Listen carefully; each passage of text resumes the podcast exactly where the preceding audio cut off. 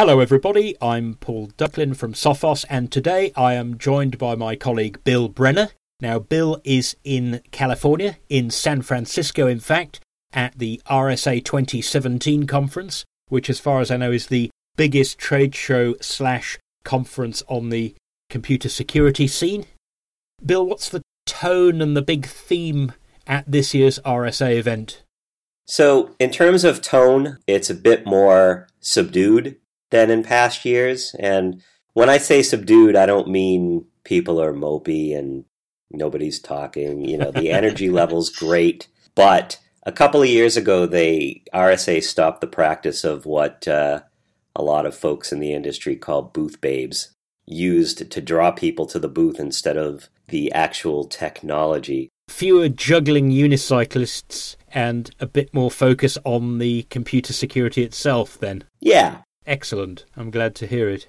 Attendance was pretty robust, a lot of good energy. In terms of the issues discussed, you know, it, it used to be that you would go to the showroom floor and one or two issues would just absolutely dominate. So I remember back in 2005, 2006, spyware was the dominant issue that everybody was trying to play up at their booths. Yes, and one year was all about big data before we quite got our heads around that, wasn't it?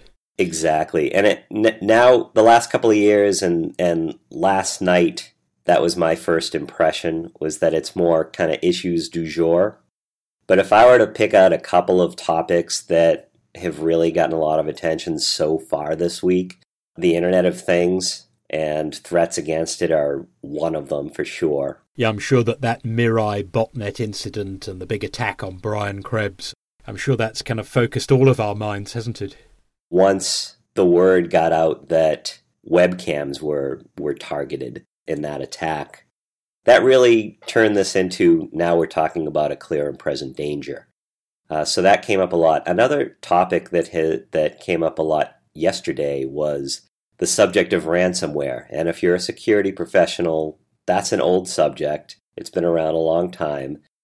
But we continue to see a lot of cases where individuals and companies fall victim to it. So the need to discuss it is uh, as strong now as as it's ever been. And in fact, yesterday they had a full day seminar on just that topic. A lot of things that were discussed included whether you know to pay or not to pay if you fall victim. It used to be that we took a hard line, not naked security, but in the industry there used to be a harder line where, you know, don't ever pay, equating it with giving in to terrorists. The opinion is a lot more to the center now. I'm glad to hear that, Bill, because on naked security, we've, we've actually been criticised a few times for apparently being conciliatory. But we've always taken the line that obviously it's best not to pay, and if you can take it on the chin and not pay, we'll back you to the hilt to do that. But, you know, for us to look at somebody whose business is in difficulty and could have real, real trouble, particularly if they're a small business, for the sake of one Bitcoin, it's easy for us to say, oh, well, you're no good if you, if you pay up. Um, yeah. I don't think you can really make that judgment, provided somebody doesn't use the ability to pay as an excuse, a long term excuse for, you know, not getting their act together and not getting their defenses in gear. Well, in terms of whether to pay or not to pay, a lot of the messaging that came out yesterday was, you know, you really have to decide as a company what's best for you and your customers. And so the choices you have are not always the choices that you would prefer to have. There was a lot of discussion on how not to get into the situation in the first place.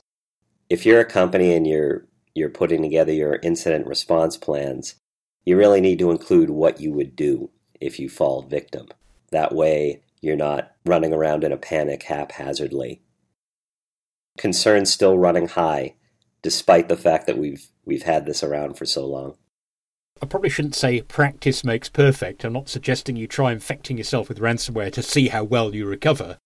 But the idea that you'd wait until disaster happens and then figure out how you're going to respond, how you're going to deal with the media, how long it's going to take to get to the safe deposit box and get the backup tapes and so forth. In that sense, if you expect the best but prepare for the worst, then I'd say you're going to be in a much stronger position. It sounds as though ransomware is still considered to be a threat we can expect to see a lot of in 2017, um, but perhaps one that, as a well informed world, we'll be better placed to deal with. Yeah, I think so. And and I don't think that the expectation is we're going to see more ransomware than we have in previous years. well, we've seen enough, haven't we? Even if it halves or quarters, that's still going to be a lot of people who are placed in a lot of difficult situations. And that's the point. If you're a company that falls victim, you know, the fact that there are less cases of ransomware out there isn't going to matter to you. exactly. Bill, I'm conscious of the fact that your day is just beginning over there in California. You've got to get ready to start a full day. It's not just an evening session on the expo floor today. So I'll let you get going, but I will mention that if you are in the San Francisco area and you don't yet have an expo pass, you can still get one free of charge via Sophos. Go to sophos.com, search for RSA 2017. And if you are in the area, do come by to booth 3201 in Moscone North. Now, Bill, I gather that we have um, some very cool hoodies to give away. Is that correct?